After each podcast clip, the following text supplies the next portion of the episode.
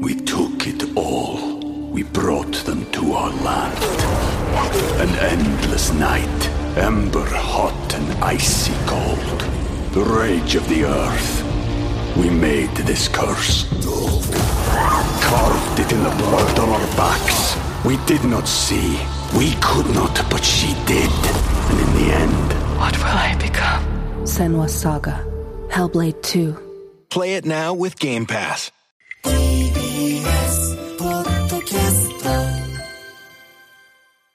月曜から遊び話。月曜から遊び話。今日のゲストは朝日新聞記者の小原敦さんです。よろしくお願いしよろしくおます願いします。よろしくお願いします。えー前回は9月公開のアニメ映画「アリスとテレスの幻工場」や「ストールンプリンセスキーウの女王とルスラン」をご紹介いただきまして、えー小原さん今日もいろんなアニメをたくさんこうご紹介いただくと聞きました。はい。はいえー今日はですね、10月に入ったということで、おすすめ秋の新アニメ。お。新アニメ。えーっと4月の放送で春の新アニメをご紹介しましてですね、はい。えーっとまあえー半年経って10月ということでまたたくさんの新番組が始まっています。はい。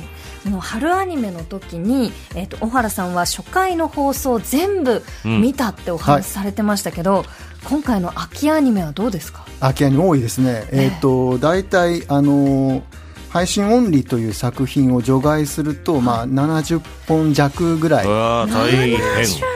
ありましてですね、まあ、ちょっとここ数年では一番多いかなっていう感じが、あのしますあの東京リベンジャーズ天竺編とか「ウマ娘プリティダービーシーズン3」はい。スパイファミリーシーズン2」ドクターストーンニューワールド」などドクターストーンね。さまざまなその人気作の新シーズンもあの注目されていますけれども、はい。えー、と他にも、まあ、ちょっと変わったところでいうとですねそのビックリマン、はい。えービックリマンシールのあのあれで、うんの、えーを題材になんか3億円事件みたいな昭和ネタをまぶしたちょっと不思議な、えーびっくり麺というアニメが始まったりですね。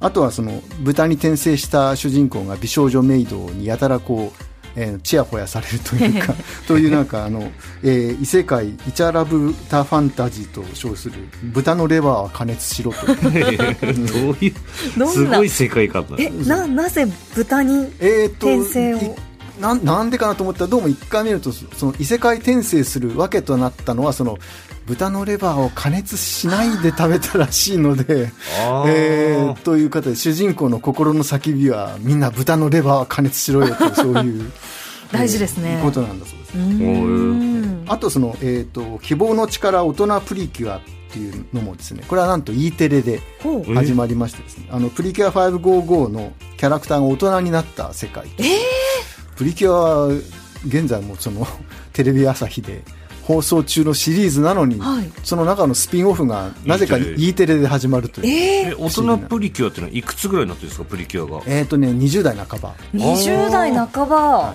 あじゃあプリクルあプルプリ 失礼しました。プリキュアをこう、リアルに見ている若い世代の子がちょうど、まあ、20代、ね。30代ぐらいになってきてね。30代にまではまだなってないと思うんですけど、ええ。多分一番上の世代で20代半ばくらいなのかなはいはいはい、うんえー気がしますじゃあ同世代として見るって感じ。で同世代の女性になったプリキュアを見るみたいな感じですね。そうですね、あはい、ただプリキュア555だからもうちょっと下なんだけど、えで初回見た限りではなんというかこの一番気になるのはこの人たち変身するの、しないの？確かに。どっち？みたいな。どそこを気を持たせて第1回終わりましたね、そうなん大です、ね、人のまんまの話なのかもしかしてやっちゃうのか、えどっちなんだろうっていう。えその主人公たちはもうじゃあ20代後半半ばだったら、はい。それぞれ仕事を持ってたりとか、そうです勉強してたりとか、ええあの学校の先生をやってたりとか、へえー、とデザイナーをやってたりとかそんな感じ。だけどまあなんかそれぞれちょっとこう仕事で行き詰まっててみたいなところがあってというそういうお話。いああなんか面白いですね。面白いですね、敵キャラとかも出てくるんですか？ねやなんかそれっぽいのが出てきたんですけど、ええ。その明らかにあの人間じゃないような感じのいいかにもプリキュアの敵みたいなのが出てくるんですけど、そうするとやっぱり変身。いやー変身いやーでも大人だよみたいな、え魔法 少女ではないのかな、もうという、まあ、といった感じで、あの、まあ、シーズン2とか、第3期とか、その、いろんな、こう、ものをそういうものを除いた純然たる新作となると、まあ、大体50作弱くらいありましてですね、えー、と今のところ大体、えーの9割方は、はい見まおした、はい。すごいですね。あとあと3作か4作残ってるかなぐらいな、えー感じ。相変わらずその剣と魔法のファンタジー世界のものが多くて、でそのうちのほとんどいわゆる異世界転生が、えー占めましてですね。であとまあ漫画原作ものが充実してるなという印象でその中でも、えー、とジャンプ作品が強いという、そういう、えーのが全体の傾向ですね。はいはいはいはい。そうですね。ええちょっとこういろいろ気になる作品本当にありますけど50作ね純然たる新作があると、うん。自分ではなかなか正直探しきれないなと思うので、あの早速小原さんにおすすめ作品をごうん紹介いただきたいと思います、はい。えー小原さんお願いします。えーまずはですね「早々のフリーレン」うん。えーあの少年サンデーで連載をしている漫画のアニメ化でしてですね、日本テレビが、えー31年ぶりにあの全国放送のアニメ枠を新設しまして、へええー初回は金曜ロードショー枠で2時間スペシャルという。これすごかったっすね、豪華ですね。そう。大変な力の入れようで、あのー。まあえー日本テレビとしては、まあ、今後、えー、とアニメのプロデュースとか海外展開により力を入れていくというらしいです、えー、とその手の、えーことはあのテレビ東京が一番あの進んでいるんですけれど、うん。まあ、負けてなるものかみたいなことなんでしょう。いや2時間を2時間初回が2時間ってマジですごくないですか？初回2時間ってすごいですよね。ね。まず聞いたことないですし、2時間やったらもう終わっちゃうんじゃないかって気が、ね、したりするんですけど。まあだからその設定とハマってるんでしょうねその2そう時なんですね。間っていうのが。あの主人公はあの長命の種族のうん。魔法使いのフリーレンという、うん。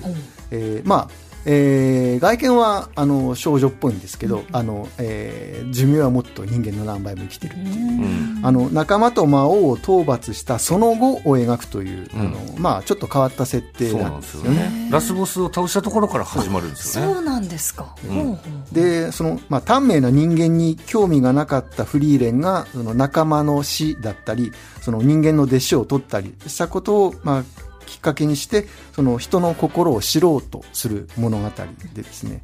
まあなんていうかあのすごい地味なんですけど、あの死を迎える者に寄り添うとかあの死者の願いに思いを馳せるといったあの物語でしてその,、まあ、そのしっとりゆったりした、えー展開というかムードが2時間スペシャルにちょうどはまっていてですね、えーまあ、それが狙いだったのかなという感じがしましたですね。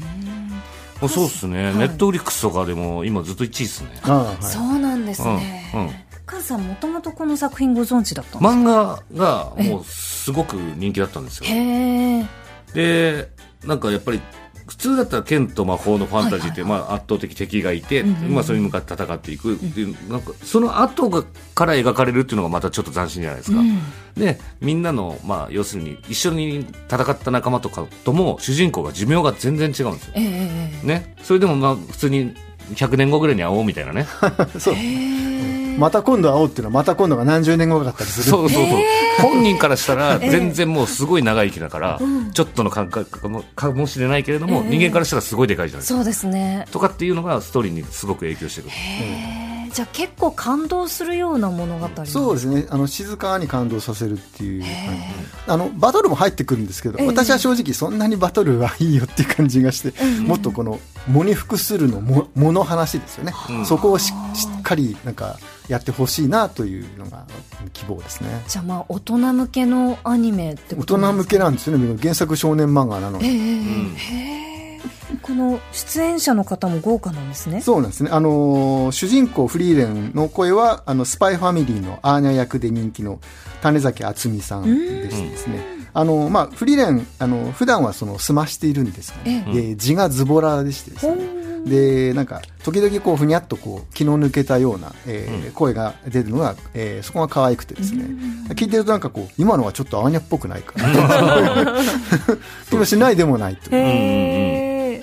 じゃあスパイファミリーファンの方が見てもちょっとこう面白い。面白いんじゃないですか、あのただあの種崎さん、えー、とたくさんあの今期も、えー、とちょっと今タイトル出ませんけどいくつか出てまして、お売れっ子だなっていう感じですね。そうですね、じゃあ小原さん続いて紹介いただくアニメは何でしょうかえ続いては We took it all. We brought them to our land. An endless night, ember hot and icy cold.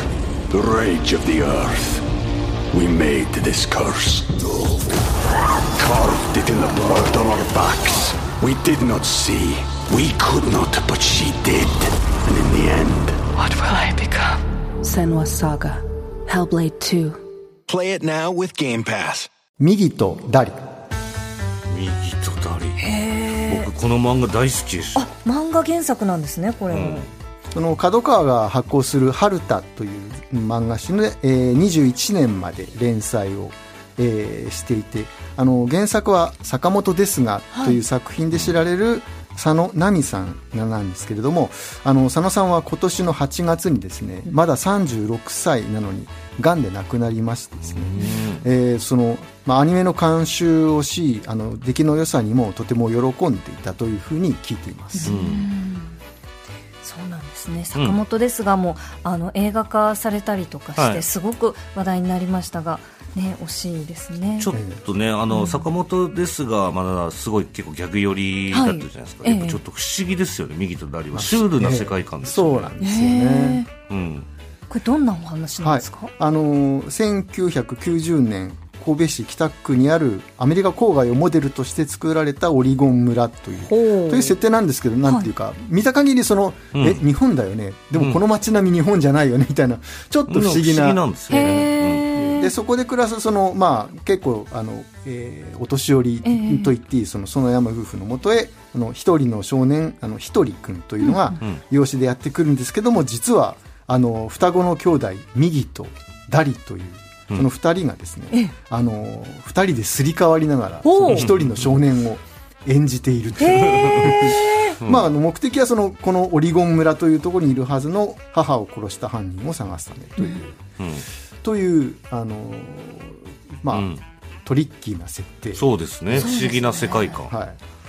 まあ、あのーうん。まあ、この原作者のあの作品の魅力であるんですけどその、まあ、見目麗しい、うん。あの主人公が、えー。なんかこうおたんびな感じですね。そうそうそうそうそうそう。だから右と左もあの美しく、まあ、シンメトリーであってその2人並ぶとですね、余計にそのそういう、まあ、造形美的なものが際立つんですけども、はいはいまあ、その短美な絵柄でその不思議なギャグをかますという、うん、本当にそうなんですよね。はい、その持ち味がその存分にこう生かされていると思いますね。そのそういうなんか邪悪なこ顔してあのなんか悪いことを思いついたような顔するんですけど、ええ。なんかやることはなんかいいことじゃんそれみたいなそういう。というなんかところだったりその2人がその入れ替わるというかすり替わるっていうのもなんか、いやそんなことしなくてもとか、ん。いやそれじゃバレるだろうみたいな、うん。変な入れ替わり方をするんですよね。でだからおいおいとこう突っ込みたくなるでしかもこの入れ替わるときにですねこうなんていうかぬるぬるっとした動きをするんですへね。あのまあこれはアニメーションならではの味付けで、はい。まああのそこも見どころですね。うん。なんかこうその設定としてはその母親の死の真相を探るっていうところでサスペンスっぽいですけど、やっぱりこの佐野さん原作ってなるとなんかすっとこどっこいギャグにどんどんねいきそうな感じですよね。二人がこのね、右とダリって双子がこの相談してる感じも面白かったりするんですよね。はあうん、そうなのよ。これはちょっと楽しそうですね。えー小原さん続いて紹介いただくアニメは何でしょうか？続いてはアンデッド・アンラック。おお。ジャンプ。あジャンプなんですか？うん。はいあのーまあえー週刊少年ジャンプ」で連載中でして、えー、と次に来る漫画大賞2020という、えーもののそのコミックス部門で第1位を獲得したこともあるあの人気作品。ですね。えー、とアンデッド・アンラックで、えー、とアンデッドってつまりあの、えー不死死なない人、うん。はい。でアンラックっていうのはすごく不運な人なんですけど、自分が不運っていうわけじゃなくて人に不幸をもたらすというほう。そういう。まあその、えー触れた人に不幸な事故をもたらす不運のアンラックな少女フーコとその絶対に死ねない不死の体を持つアンデッドのアンディが出会ってそのまあアンディとしてはですね、うん。俺はあのちゃんと死にたいんだとおう。もう。あの長生きは別にいいから、あの普通にこうちゃんとした死を迎えたいっていうので、えーじゃあこのこの不運を呼び込む女の子の力を使えばできるんじゃないかということで強引に、まあ、バディを組もうと、はいはい。えーするという。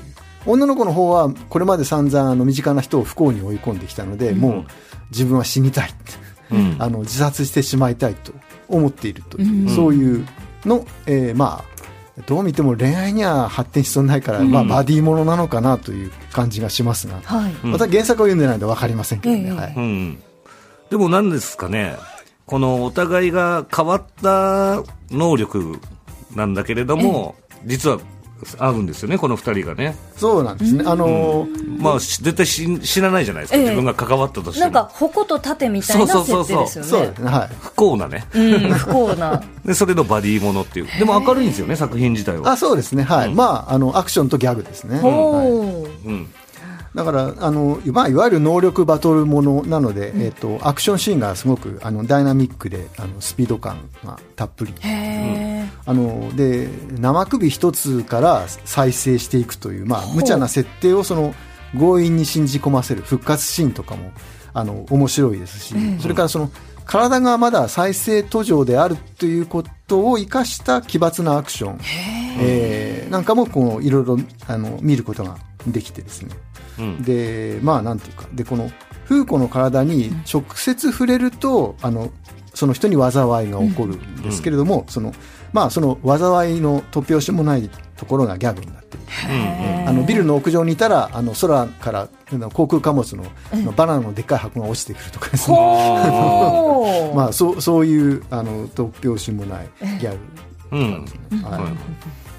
まああの昔、えー昔といっても80年とかそのくらい前、はいはいはい。えーと「呪いの黒猫」っていうアメリカの短編アニメがあってですね。あの要するに黒猫が前を横切ると不吉なことが起こるああ、ありましたね。言われてそれを逆手に取って黒猫が、あのやっつけたい人の前にこうさささっと言わずと横切ると、あの上からそいつの頭に悲しきが落ちてくるとかですね。あのそういうギャグがありましたけど、はいはいえーなんかそういうのをなんか思い出しましたね、はいはい。古い話ですけど。いえいえ。そうなんですよね。でこの、うん。アンディはですね、はい。まあ、アンディって言ったってちゃんとした名前があるわけではなく、はい。まあ、アンデッドだからじゃあアンディねというふうにフーコが名前を付けたんですけどその、えーアンディはですね、まあ、死んで体はいくらでも再生するんですけど、えー衣服までは再生されないのでですね、うんえー復活すると、まあ、真っ裸なんああ、でまたこのナチュラルなセクハラ野郎がですね、あのより濃厚な触れ合いを求めてきてですね、でフーコが叫んで逃げるというそういう、えーまああっけらかんとしたあの下ネタが、あーまあ、楽しめる、まあ、おおらかに楽しんでくださいという、うん。えーそういう感じで。まあ、あのフリーレンはこうしっとり言ったりですけど、はいはいはいはい。1話のそのインパクトっていうかお面白さっていうとあの私としてはこの、えーアンデタ・アンラックが、あの一番でしたね。注目作。はい。これ、はい。テンポが良さそうですね。そうですね、はい。二人がなんか出会ってそれぞれの能力が明らかになって、えーただしフーコが狙われてなんかとある組織に、うん。えー捕まってでもそれをあのまあなんていうかピンチの時に二人のこう連携技みたいなものでやっつけてっていう、なというのが中身が詰まって、えーいました。うんうん。ちょっと想像できない、あのね、この能力がどんどんどんどん出てきそうですけど、小原さん、続いて紹介いただくアニメは何でしょうか？続いてはブルバスター。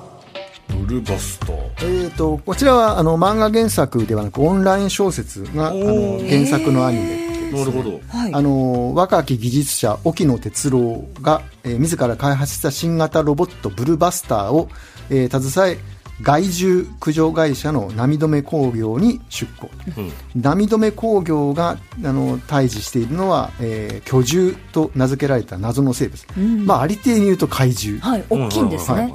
ででただこの、えーま、波止工業は万年金欠の零細企業で、経営的な問題がつきまとい、うん。えー燃料費だ人件費だとかそういうようなまあもろもろあの大変、えーまあ、あの社員とかはみんなちょっとなんか癖がありそう、はいはいはい。えーまあ、そういった中でその、えー居住退治という、えー理想とコストという現実の狭間で波止工業に未来は訪れるのか、うん。ただこの島はなんか突然その居住が現れて住民が一斉にもう、えー避難してしまって何年か経って、あのー家だの道なのに雑草がぼうぼうみたいな。そういう光景で、まあ、そこは何か、なぜこういうことが起きたのかも、はいはいあいずれだんだん謎が明らかになっていくのではないかと。ええ。ええストーリー的にはどんな、まあ、なん、なんていうか、えーむ私ですと世代ですから、その、どうしても機動警察パトレイバーというのを思い出してットものしまって。そうですね、ロボットかつお仕事もので、そうですね。だから、小さい人間関係でわちゃわちゃ、はいまあ、パトレイバーだと、まあ、ロボットアニメの流れからすると、こう、スーパーロボットみたいなのがあった後、ガンダムで兵器としてのロボットっていうのがあって、パトレイバーはもっとこう、お仕事の機械、うんうん。あの、重機の延長線上に、その警察用の、えーロボットがあるっていう。はいはいはい。で、今回のあの、ブルーバスターはもうほ、ほぼ重機がちょっと発展した感じぐらいな、武骨な。あのメカでしてですね、ええまあ泥臭くてヒーローっぽくないですね、でパトレーバーがその警察内部の人間関係がドラマになっていましたけど、えー今回はどうやらその、えー零細企業の中のあの、うん。えー人間関係とかしがらみとかがドラマに、えーどうもなるような感じでそこが楽しみ、えー、でも面白そう。これちょっと気になりますね。そうっすねえクレーンとかがじゅなんかこう動くみたいな。そうですねまあブルドーザーとかの方が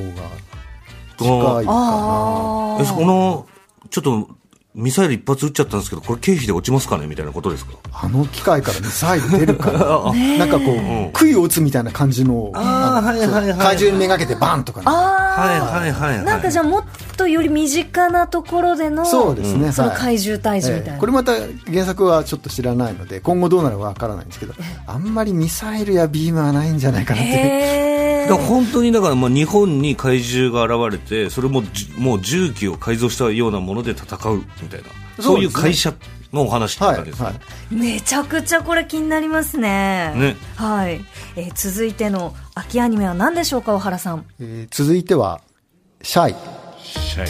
はいえっ、と、これはまた、あの、週刊少年チャンピオン、んえー原作の、えーアニメでしてですね。まあ、あうん。の、えーさっき漫画原作もの充実と言ったんですけど、やっぱり紹介するものも漫画原作のものが多くて、これはあの単行本が、えー20巻まで出て結構出てますえーと人気作で、あの、えっ、と、ジャンプ作品の僕のヒーローアカデミアみたいなのにちょっと近いのかなという、はい。各地にその、あの、ヒーローがいましてですね、うん。で、そのおかげでもう戦争とかがなくなった世界が、はい。えー舞台で日本にいるのはその、えーシャイっていう、えーヒーローなんですけど、ん。超恥ずかしがり屋で、なんか、あの、自信がなくて打ち切るみたいな、そういう、あのーうん。主人公なんですね。で、あの、えーいろんな、えー空気を操ったり、相手を眠らせたりとか、まあ、いろんな能力のヒーローが出てくるっていうのは、まあ、大体こういうもののお約束なんですけれども、その、第1話は、あのーヒーローとしてはシャイと、あと、えーなんかお姉さん的な役割をするらしい、ロシアの、うん。あのー女性ヒーローが出てくるというような感じ。で、まだその2人しか出てこないんですが、うん。第1話はそのジェットコースターがこう一番高いところで止まってしまって宙吊りになった、えー乗客たちをシャイがあの一人ずつ助けていくという話なんですがその最後さあこの女の子で最後だっていう時にガチャーンとこうなってしまってその重傷を負ってし、負わせてしまうという、うん。うん。というのがあのシビアな出だしでして、はい。でまあそのでとっても落ち込んでもうヒーローなんかできないぐらいの落ち込んだけど、その火事の現場を目の前にしてあの、まあ、自分はやっぱりヒーローなんだというふうに目覚めてあの助け出してっていうこの辺りはその定石の展開なんですけど、まあやっぱり燃えます。よね、うんうんうん。熱いですね、はい。で1話最後になってその、えー渋滞だったその助けられなかった女の子が、えーまあ、回復をしたけど松葉杖をついてうん。主人公のクラスに転校してくるというおおという大変引きが。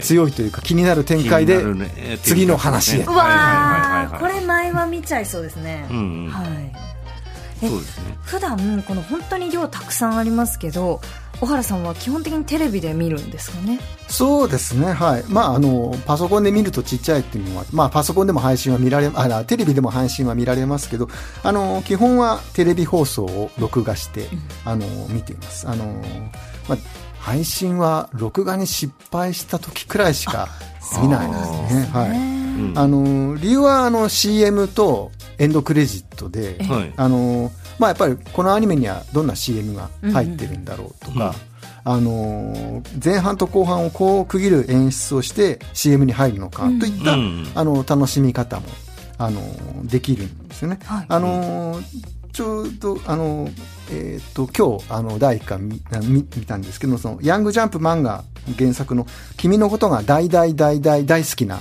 はい。100人の彼女っていう、はいラブコメ漫画があります。はいはいはい。まあ、簡単に言うとハーレムものなんですけど、はいえー初回、あの、その前半と後半の前半のところで、2人の女の子からいっぺんに告白をされるとおいう主人公。で、どっちと付き合うと聞かれて、主人公がこう、こう、答えは CM の後で。ああでぶっ飛ばされたいのと突っ込まれて CM に入るっていう。あなるほど。ちょっとこうメタ的な ぽくね。そうですね。え使えるんですね、はいはい。ああなるほど。じゃあそういうところもご覧になって。そうなんですね。まあでもあの、さっき紹介したあの、シャイっていう、はいはいはいえーアニメもですね、はい。あの、本編終了後の最初の CM が、あの、東京上野クリニックっていう、はいはいはい。はいあのはいよく男性誌の裏とかにこそううですね。あの、CM といっても、その、なんか、えー男性がタートルネックから頭をこう出したり、はいはいはい。込めたりとえいうえものでして、まあ、さあの、つまり男性が気にするあそこの手術ですよね。はいはで、ただ CM にはまあ、直接その言葉は出ないんですけど、ええ。うん。もう上のクリニックとしか出ないんですね。うん。でで、スポット CM じゃなくて、ちゃんとスポンサーに入っててですね。おー。おーなんか今までなんか新アニメとか見てきて、こういう CM って、なんか初めてじゃないかなという。確かにね、まあ、記憶違いだったらすいませんけど、だから、シャイを見る層をなんか意識して、うん。上野クリニックさんはこう CM を出したのかなとか、ヒーローヒーローものなのかな、面白いわけですよね。そうか。やっぱりこう記者目線はいろいろなところを見るんですね。そうですね。まあ、あの、記者目線と言うべきか、アニオタ目線と言うべきかですね。そうなんですよね。だからアイキャッチにあの CM 入る前のちょっとした演出ある、ええ。あそこに仕掛けがあるアニメとかもはありますからね。ありますね。その扉みたいなそのそうそうそうところ。あれもいろいろ面白いですよね。そうですね。ということでちょっともうあっという間にお時間が来てしまったということで小原さん今日もありがとうございました。ありがとうございました。えー秋アニメいろいろ紹介いただきありがとうございました、ね楽しみ。はい以上月曜から遊び話でした。ありがとうございました。コネクト。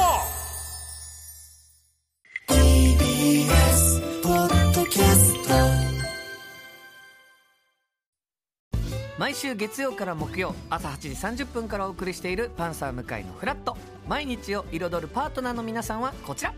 月曜パートナーの滝沢カレンです火曜パートナーのココリコ田中直樹です。水曜パートナーの三田寛子です。そして木曜日は？